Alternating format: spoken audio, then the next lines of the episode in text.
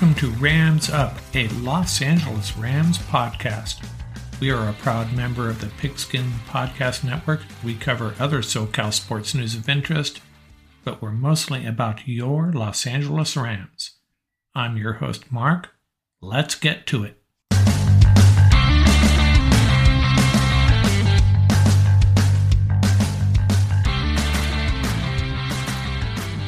Back, Ram fans, to Rams Up, your Los Angeles Rams podcast. Back for episode 18 of season two. Got a couple cool segments this episode. We are going to get you acquainted with Rams' new wide receiver, Allen Robinson. Kind of glossed over that addition, got buried in researching the draft and a bunch of other things. So we're going to bounce back and revisit this acquisition, get everyone caught up on our newest wide receiver, Allen Robinson, and we also have a fun segment my coaching rankings, NFL coaching rankings. I've seen some other ratings out there. Mine's going to be a little bit different, but it should be a lot of fun as well. Seems like I've been gone a while. I've actually only been gone a week. Took a vacation. I was in Sedona, Arizona, and it was really interesting. I'm very cognizant, very aware of jerseys and shirts and hats of NFL teams that I see when I'm out and about. And I'll have to tell you, it's kind of interesting. In my six days in Sedona, I saw zero 49er hats and jerseys, saw a couple of cowboy hats, maybe one cowboy hat and one jersey, saw an Arizona Cardinal license plate frame, a handful of those actually. I saw two Los Angeles Rams Super Bowl victory shirts. And I also was approached by two Angelinos. I was wearing my Los Angeles Rams hat, and they approached me, and we talked Rams football for about 10 minutes. So, really interesting.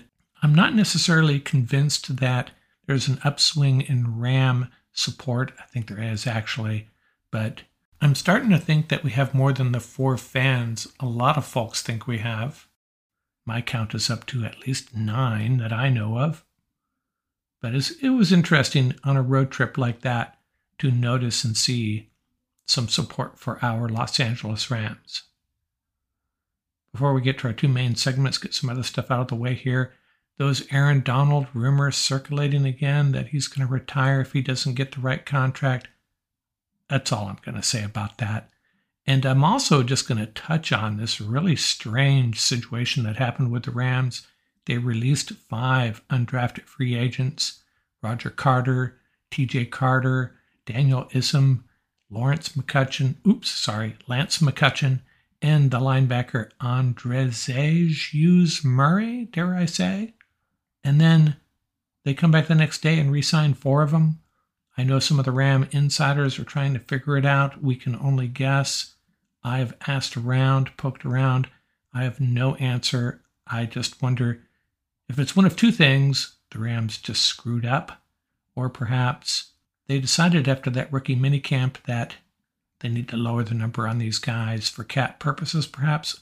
Who knows? But strange situation. Hopefully, we'll find out, get to the root of this. Just really curious what happened here. I'm sorry, I don't have an answer.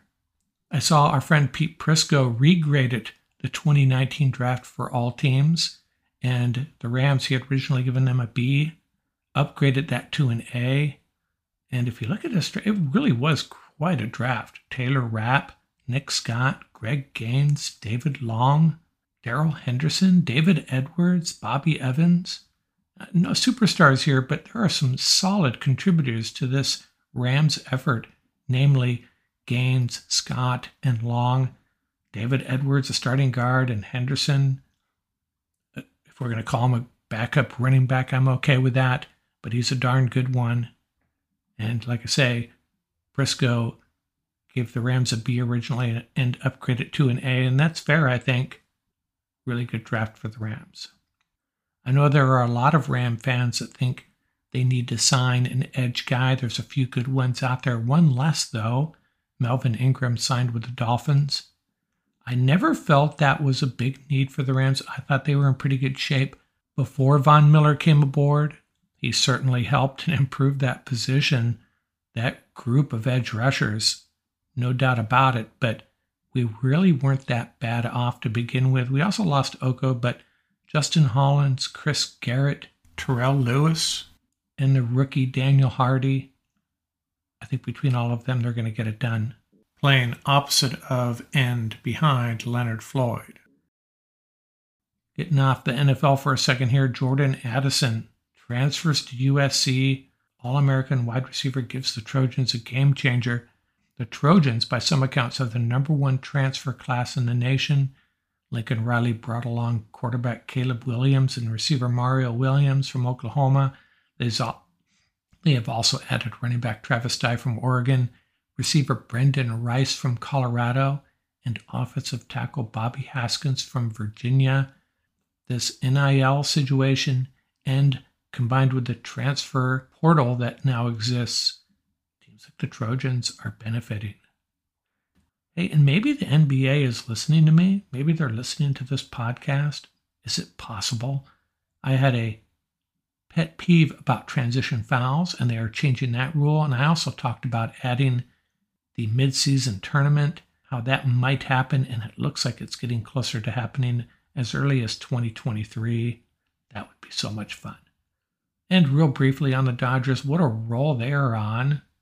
Had their seven game winning streak broken in Philadelphia, gave up a run in the bottom of the ninth, descended into extra innings, scored a run in the top of the tenth, and then a Max Muncy two run error ended that game. But other than that, Dodgers have been a machine lately. I'm still really concerned about the contributions, the offensive contributions of Justin Turner Max Muncy and Cody Bellinger.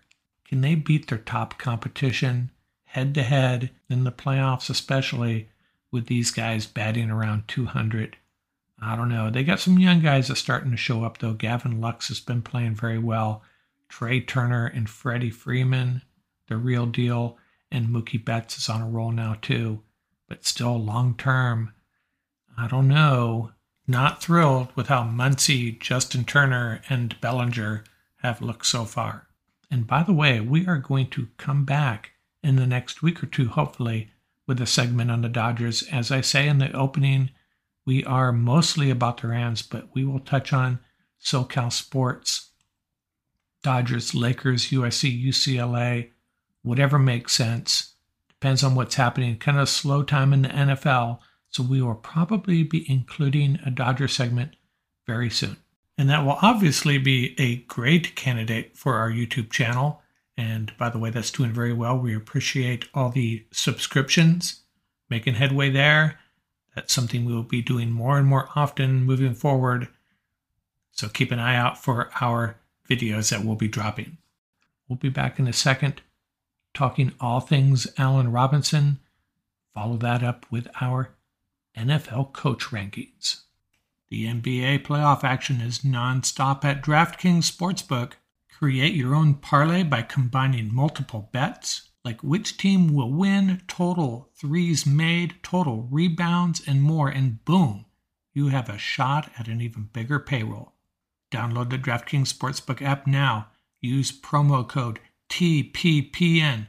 Bet $5 on any NBA team to win their game and get $150 in free bets if they do. That's promo code TPPN only at DraftKings Sportsbook. Minimum age and eligibility restrictions apply. See show notes for details.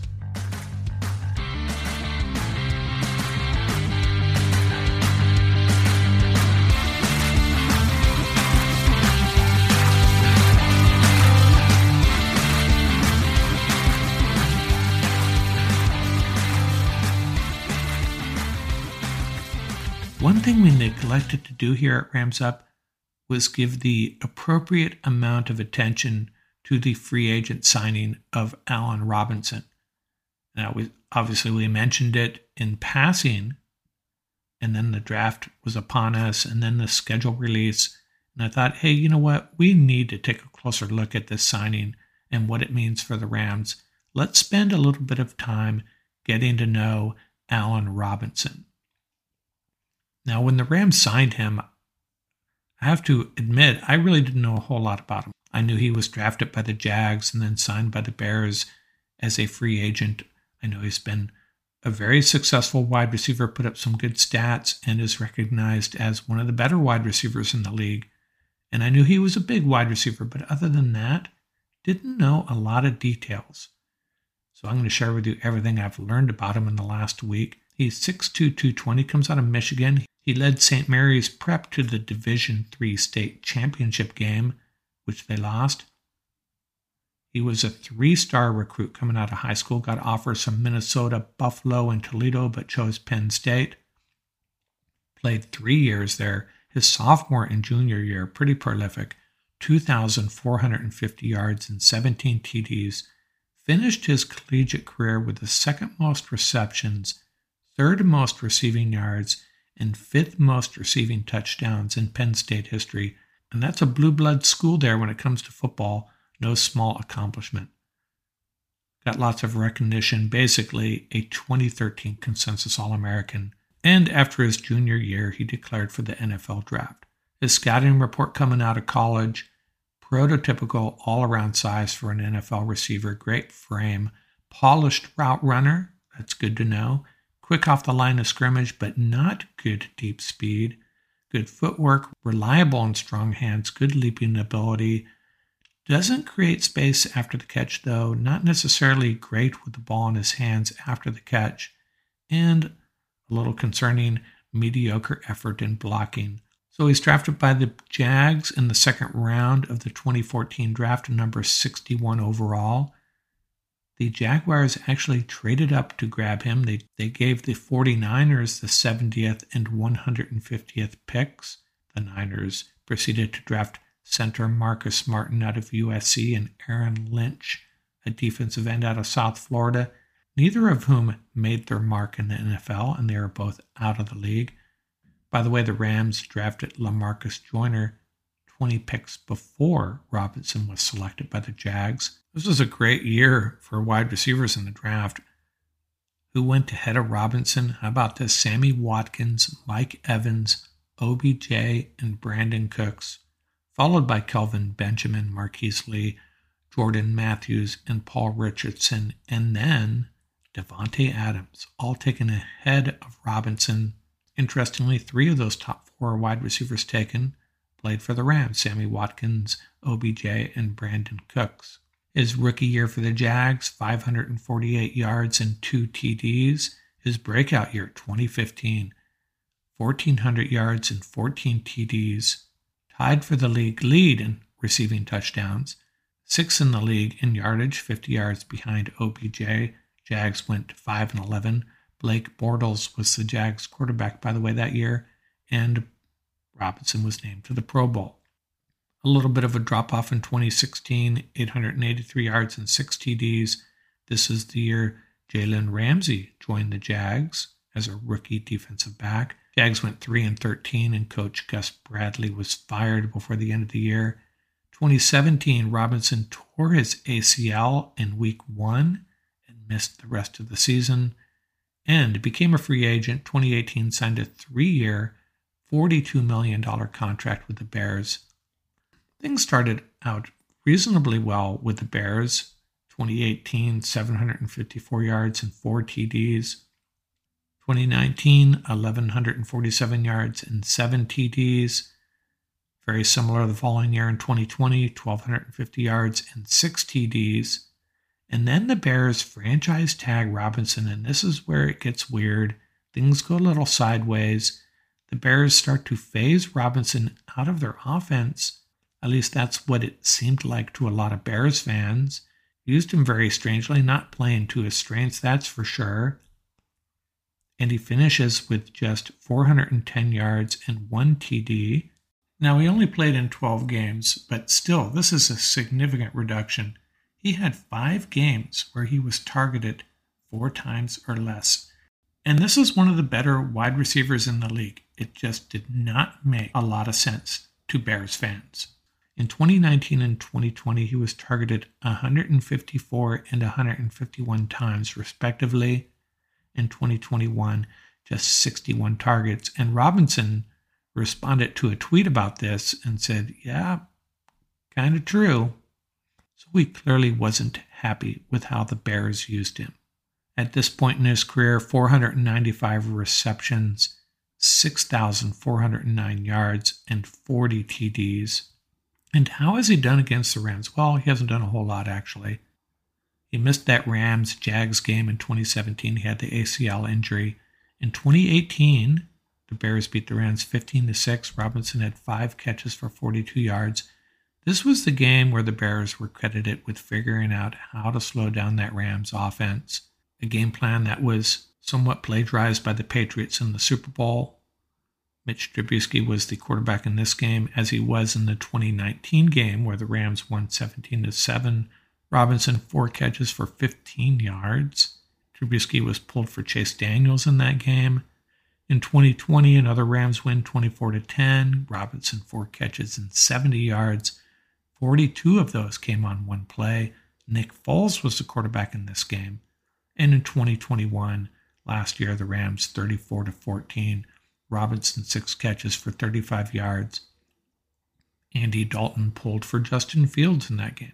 So the running theme here, you've all heard this before. Robinson has had an excellent career playing for, catching passes from Blake Bortles, Mitch Trubisky, Nick Foles, a little bit of Justin Fields and Chase Daniels. Get the idea here. How excited must he be to have Matthew Stafford chucking him balls downfield rather than these previous guys? So, the one thing I will say about so, so the takeaway for me on Robinson is he is not like some of the other receivers we've had in the recent past, Brandin Cooks, Robert Woods especially. He is not a guy that's going to be in the jet sweep game or taking screen passes. He's only had three rushes in his career for 10 yards. He adds a different dimension to this offense, so he's going to be a great complement to Cooper Kupp. Rams can still line him up anywhere. He's a good route runner. I love this addition, but don't expect him to be used like the Rams have used some of these other guys. I think I'm almost as excited as Robinson is to be catching passes from Matthew Stafford in plays designed by Sean McVay. I'm equally excited at the potential he has in this offense and what he brings to the table for the Rams. I'm going to close this out with a fearsome four facts that you probably didn't know about Allen Robinson. Fearsome fun fact number one he holds the Jags record, tied with Leonard Fournette for the longest play from scrimmage 90 yards. Fearsome fun fact number two, he appeared in a season six episode of the television series Ink Master, a tattoo competition show, a show that I have never seen and never will. Not a tattoo guy here. For some fun fact number three, I kind of already hinted at this. He has been compared to Anquan Boldin, very similar in size. Boldin played at 220 pounds, as does Robinson. Boldin one inch shorter. Robinson 6'2, Boldin 6'1. Here's some fun fact number four. Even though he entered the league three years before Cooper Kupp, he is actually two months younger than the Rams' Super Bowl MVP wide receiver. Well, hopefully, we're all caught up on Allen Robinson now, what he brings to the table, how the Rams might use him. Really excited about this acquisition. Allen Robinson, the Rams' new wide receiver.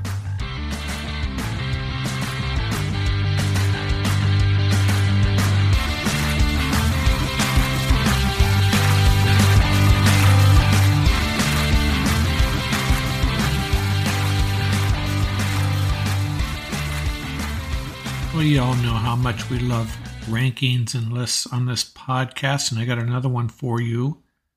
I'm going to give you my NFL coaching rankings. Now, I'm not going to rank every coach 32 all the way up to number one. I will give you my top 10 coaches at the end, but before we get to that, I'm going to categorize the other 22 coaches in four groups. It'll all make sense to you as we walk through this. The bottom group, I'm calling the Y group. I got four coaches here. And by why, I mean, why are these guys still coaching in the NFL? Are they one of the top 32 football coaches on the planet? And if they are, are they the right coach for this team? I'm going to start with Doug Pederson of the Jacksonville Jags. Had a lot of success with the Eagles, left under some awkward circumstances, and now he's back coaching the Jags, trying to get them pointed in the right direction after that disaster with Urban Meyer. I don't know. He's obviously qualified to be an NFL coach, but I don't see that as a very bold move by the Jags. Kind of a safe bet.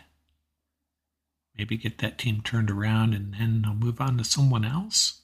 We'll see. Another one, similar category, Lovie Smith, the new coach of the Houston Texans, a true graybeard, literally and figuratively. Had a good run with the Rams, a not so good run with the Bears. I'm just not excited about this hire. Again, he could be the coach to get the Texans turned around. He needs a stable, reliable, respected coach with that franchise right now. But again, not very bold. And the New Orleans Saints hiring Dennis Allen, I thought this was really weird. An 8 and 28 coaching record. The Saints are a good football team. They're not looking for a stabilizing force, they're looking for a dynamic coach to move them forward on the trajectory that they were already on. Let's get to the playoffs. Let's maybe even get to a Super Bowl. I mean, they're probably not there this year, but I don't think they're going to get there anytime soon with Dennis Allen, in my opinion. And the last one in this group Mike McCarthy of the Dallas Cowboys. Uh, again, much like Lovie Smith, he has the pedigree, but the Cowboys are a very dynamic football team. They got some real talent on the offensive side of the ball. I don't think Jerry Jones wants a young, dynamic coach. He wants an old school guy that will hopefully lead this team to the playoffs and beyond but Jerry wants the credit. Jerry wants to be the point man. Jerry wants the spotlight. And Mike McCarthy, even if he wins big, is not going to steal the spotlight from Jerry Jones. That's my opinion. I have six coaches in this next category. I'm calling this my good but whatever category. These guys are all right, but again, not too excited about them. They could be the guys to get the job done but I have my doubts. At the bottom of this list is the Atlanta Falcons' Arthur Smith. Just another coach, whatever. Tampa Bay Buccaneers hiring Todd Bowles in his 26 and 41 record. I think the thought process there is we need someone to show up in the morning and start the engine. Tom Brady, Byron Leftwich, and that defense will show up and do the rest. But still, not a very bold move good coach, but whatever. The Chicago Bears hiring Matt Eberflus. The Bears have to hire a defensive coach. It's like a tradition there, I guess. Sure, he's a decent coach, but whatever. Carolina Panthers Matt Rhule. He's running out of time there. The clock's ticking. Decent coach. I like the hire at the time, but going nowhere fast. The Detroit Lions, one of my favorite personalities in the league, Dan Campbell. Love that personality, that fire, the emotion, the edge. That wears players out.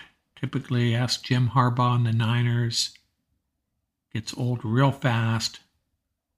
But I think he has a chance to win some games with the Lions this year. We'll see how that goes. And Ron Rivera, the coach of the Washington Commanders. I love Ron Rivera, actually. One of my favorite coaches. I just don't think it's a great situation moving forward in the modern NFL. A guy like Ron Rivera, good coach, but whatever. I got six coaches in what I'm calling my lots to like but lots to prove category. These are all coaches that haven't had a lot of time yet several of them first year actually at the helm, but they all look very promising. the Dolphins' Mike McDaniel, the Broncos' Nathaniel Hackett, the Vikings' Kevin O'Connell, the Jets' Robert Saleh, and the Eagles' Nick Sirianni. And also Brian Daboll of the Giants. I originally had him in the good but whatever category. My special assistant chimed in and said, No, he's a good coach. And he certainly has a good pedigree. He's coached with he's coached with several NFL teams, mostly on the offensive side as a coordinator, and also one year with the Crimson Tide. So lots of promise there, that's for sure. No reason to doubt that they will have success. Just need time, just need patient owners. And then in the next group, I got six guys in the something left to prove still group. The difference between this group and the previous group, these are all guys that there's very little doubt, really, that they can get it done at the NFL level, and most of them have already to some degree. But in my mind, there's still a little sliver of doubt about whether they are a top notch NFL coach. The Raiders' Josh McDaniel, there's no doubt about his credentials as far as designing offenses. He's done it with the Patriots for years. His first run as a head coach with the Broncos started out great and then faltered. Now he gets another shot. Has he learned from his mistakes? He says he has. I'd be excited if he was my coach, but he has something to prove, as does Kevin Stefanski. Things started out good for him. He's just had too much drama to deal with. I think he's a good coach, right? Now, he's going to have to prove it real quick with Deshaun Watson leading this team instead of Baker Mayfield. We're going to find out real fast if he's going to stay on this list. Could go either way for Stefanski at this point could prove himself to be a top 10 coach, or could go in the other direction and we'll find him on that whatever list. Next up on this list, Brandon Staley. As Ram fans, we know what kind of coach he is on the defensive side of the ball. Leading the team last year, his first year, hey, I kind of liked the way he ran things, and I liked a lot of his bold moves, his risky moves. He got criticized for a lot of them unfairly, I think. He has something to prove, though. That Charger team could be very good in a really tough division, so it's going to be tough to assess Staley, as well as Josh McDaniel and Nathaniel Hackett, we already mentioned, because it's a tough division. You know, eight and nine may be quite an accomplishment as things play out. Next up, the Cardinals' Cliff Kingsbury. Again, First half of the season, he's a top five coach. Second half of the season, bottom 10. So he needs to figure that out. And the Colts, Frank Reich, ever since Andrew Luck left, good teams, but just not good enough. Love him as a coach, though. He's got to get this team to the playoffs and make a run. He's been in a weak division, so he definitely has something left to prove. And you know who else I have in this something to prove? Category is the Bengals' Zac Taylor. And the thing with Zach is, got to give him credit. Hey, he got to a Super Bowl, but he's going to be tied at the hip with Joe Burrow for a while now, it appears. So I'm not sure how great of a coach he really is. And I'm not sure how he's going to prove it. How are we going to find out if Zac Taylor's a great coach or not when he has Joe Burrow to lean on? That's how we're going to characterize it. We'll have to see. I think Zac Taylor has a little left to prove. I just don't know how he's going to do it. And that leads us to our top 10 coaches. Now, I ran this by my special assistant, and he really had an issue with my 6 through 10 coaches. He was not happy, not in agreement. But I reviewed it, and you know what? I'm going to stand by it. I didn't make any changes. You can argue this in a bar for three hours over a bunch of beers, and you're probably going to get very little agreement on it. So I just took my best shot. For better or worse, here we go. Number 10, Kyle Shanahan. I think most teams would be happy to have Kyle Shanahan leading their team. However, he does have a 39 and 42 record, a 4 and 2 record in the playoffs though, and a Super Bowl appearance. I think it's fair to have him in the top 10. I think it's also fair to have him at number 10. Number 9, Sean McDermott of the Bills. 38 and 26, 3 and 4 in the playoffs. Very similar to Frank Reich in that he's proven himself, but this team needs to get to a Super Bowl, and they should do it this year, next couple years, or Sean McDermott's ranking is going to slip here. Sean McDermott, my number nine coach in the NFL. Number eight, Matt LaFleur. Now, he's been tied at the hip with Aaron Rodgers, just like Zac Taylor has with Joe Burrow, but LaFleur has led this team for a few years now, two and three in the playoffs. He's got to get to a Super Bowl, and I don't think that's going to happen, to be honest with you, but still, I don't think there's a team in the league that would be disappointed having him as their head coach. Number seven, Mike Vrabel, the Tennessee Titans. Not a fan of their style of football, but you got to give them credit. They find ways to be competitive. They find ways to win games 41 and 24, 2 and 3 in the playoffs. Now they're in a weak division, a division that's been weak over the last few years, but still, got to give Vrabel credit. He has established himself as one of the best in the NFL. And number six, a lot of you are going to hate me for this, but I got Pete Carroll at number six. Yeah, this guy eh, has a 152 and 104 record, 11 and 10 in the playoffs, 1 and 1 in Super Bowls. And the thing about Carroll is a lot of people don't like his style. He rubs a lot of people wrong. His behavior on the sidelines, his gum chewing, and all that, something about him annoys people, and it annoys me, but give the guy credit. I have felt the Seahawks have outperformed expectations for many years. They have played better than their roster would lead you to believe, except for last year, of course. What we saw last year from the Seahawks is what I have been expecting for several years, and I think a lot of that success, the unexpected success, the overachievement of that roster is due to Pete Carroll. And yeah, Russell Wilson had a lot to do with it too. Give Pete Carroll credit though. Number five, the Baltimore Ravens, John Harbaugh. 11 and 8 in playoffs with a Super Bowl win. Hard nosed, old school coach. He's made it work in Baltimore, though. They're always good. And number four, Probably going to be surprised he's this low. Andy Reid of the Chiefs, 233 regular season wins, 19 and 16 in the playoffs. This is with the Eagles and Chiefs, 1 and 2 in Super Bowls. The only reason Reid is a little bit lower than you might expect is I think his teams have actually underperformed recently, and I think he maybe is slipping a little bit from what we saw last year, especially in the playoffs. I'm not even sure I'd want him as my head coach at this point, but most of us would probably take him push came to shove. Andy Reid, my number four coach. Number three, Mike Tomlin. This is another guy. Put him on a sideline. Your team's going to compete and have a good chance of winning any game. It's just the way it is with Mike Tomlin. 154 and 85 regular season record, 8 and 9 in the playoffs, 1 and 1 in Super Bowls. The thing about Tomlin, though, he hasn't been back to the Super Bowl since 2010. But still, I'll take Mike Tomlin on the sideline over most any coach in the NFL, except maybe these top two.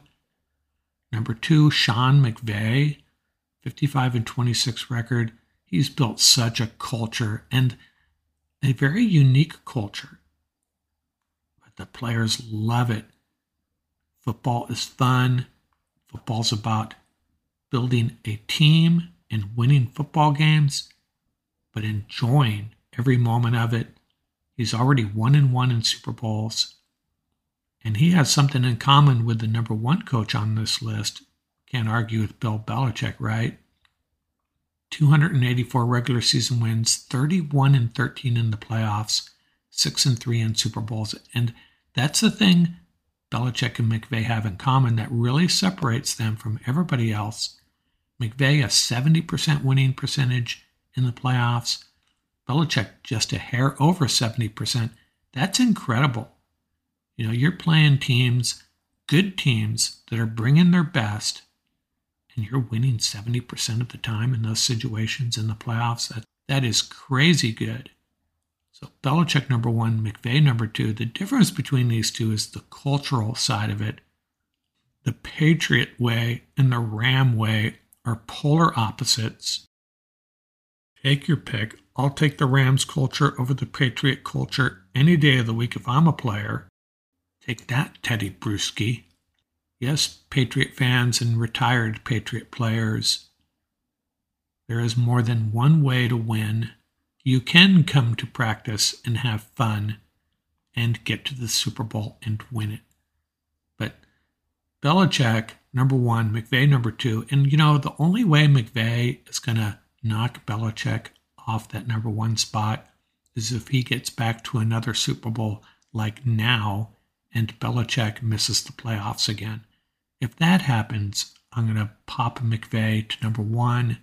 But you look at that six and three record in the Super Bowl, you know you put Belichick on any sideline, he's going to figure something out.